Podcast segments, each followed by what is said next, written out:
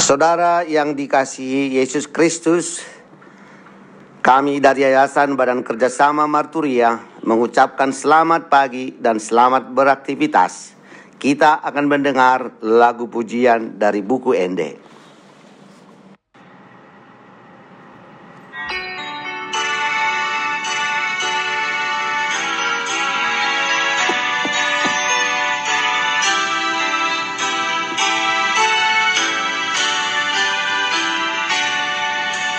Namonus dosolu tadi tongani lauti Ur alogo haba haba tumbal gagaluk bangi Taberendo paksilangi Maporus biari Ai Jesus pangamudi Majaga solumi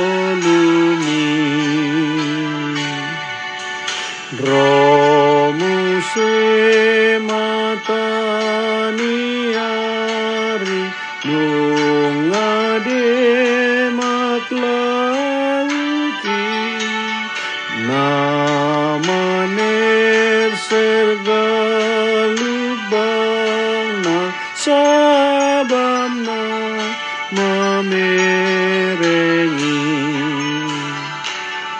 Tapuji matuhatai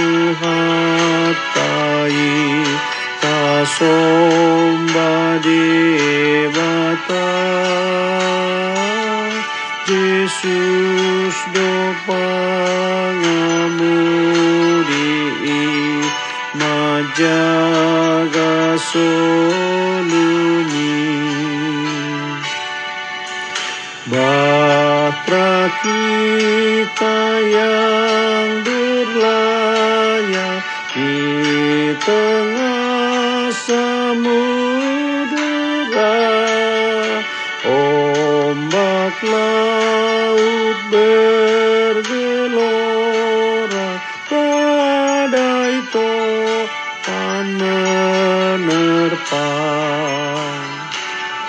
Walaupun ombak menderu Yesus besertamu.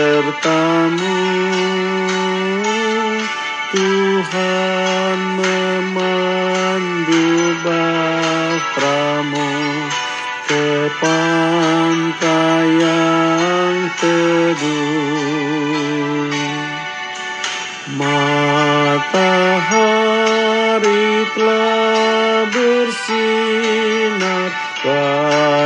Badai topan pun reda Bunyi riak kedengaran Mengiringi pujian. Bersyukurlah pada Tuhan Sujudlah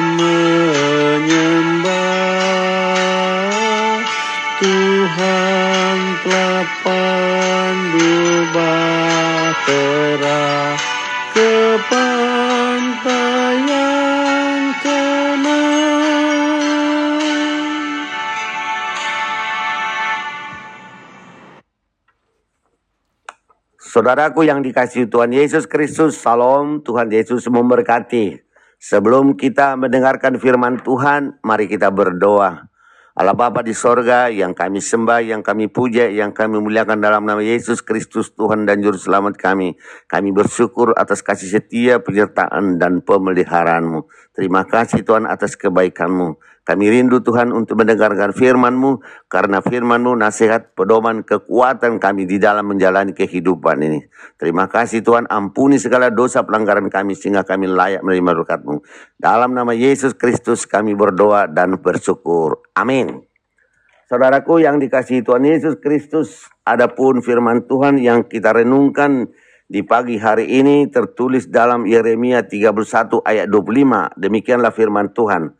Sebab aku akan membuat segar orang yang lelah. Dan setiap orang yang merana akan kubuat puas. Demikianlah firman Tuhan. Adapun tema kita benar karena iman. Saudaraku yang dikasihi Tuhan Yesus Kristus, bersorak-sorai di tengah penderitaan itulah serion Nabi Yeremia kepada Israel. Mereka terbuang karena dosa mereka yang sangat besar. Mereka menjadi orang buangan, sangat menyedihkan.